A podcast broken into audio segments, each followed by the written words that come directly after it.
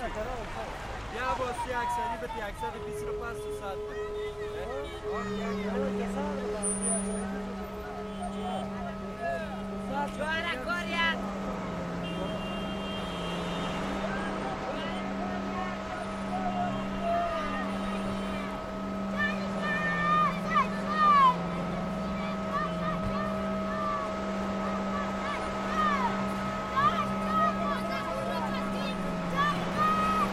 Yeah.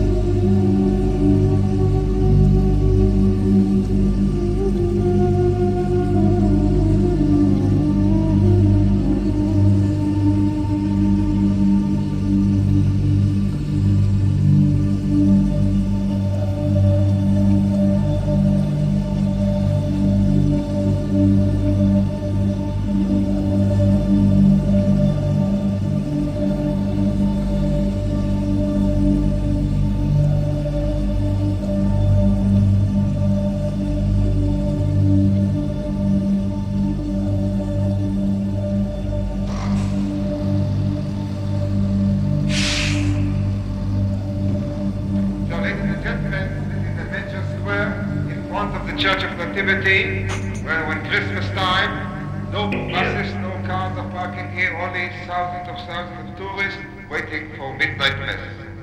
Yes. We are going to stop next to one uh, of the big souvenir stores. We are going to have the, the clean washrooms and the drinks. You have no obligation to buy. This will be the Pope's second return. Small. 1978. You is too small. Yes, you get into a dark church.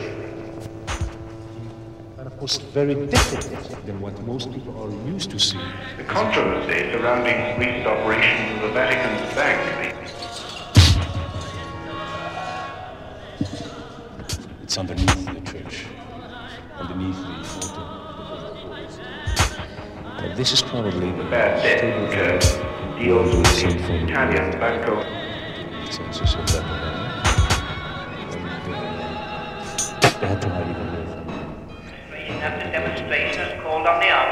This is when Mary gave birth. Jesus.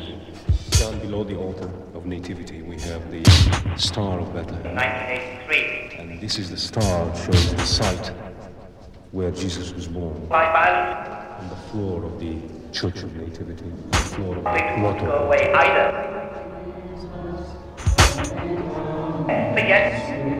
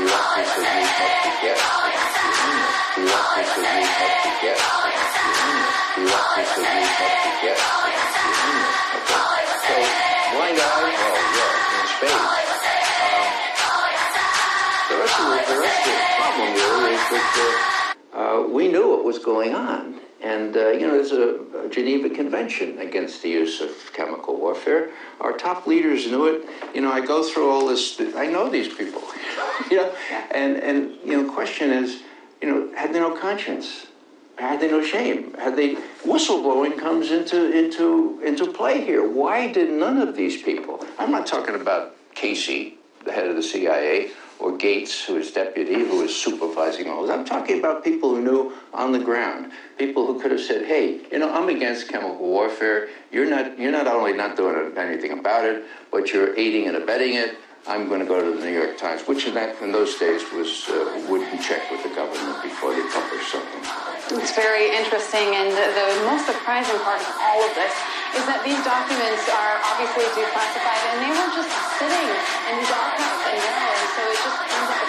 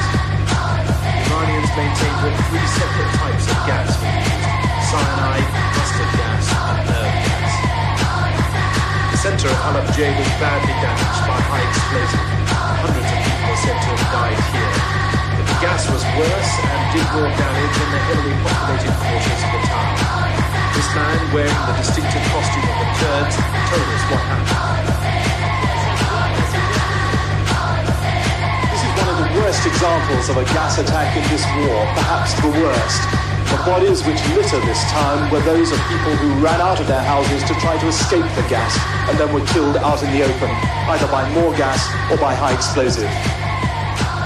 Apart from the bodies of the dead, there are only a few civilians left in Halabja, people who refused to be evacuated or who missed the chance for some reason.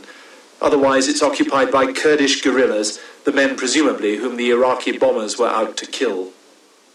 In a hospital in Tehran, some of the people who had suffered the burns, the blisters, and the internal injuries caused by mustard gas in the attack on Halabja were being treated. So th- this Then is also very sad, you know. Uh, you feel that you're living in the jungle. But in this inconclusive war, now in its eighth year, Iraq uses chemical weapons as a matter of course, and Iran threatens that it may start using them if the outside world doesn't condemn Iraq for it. And in this case, the victims are people who owe allegiance to neither side and know nothing of the war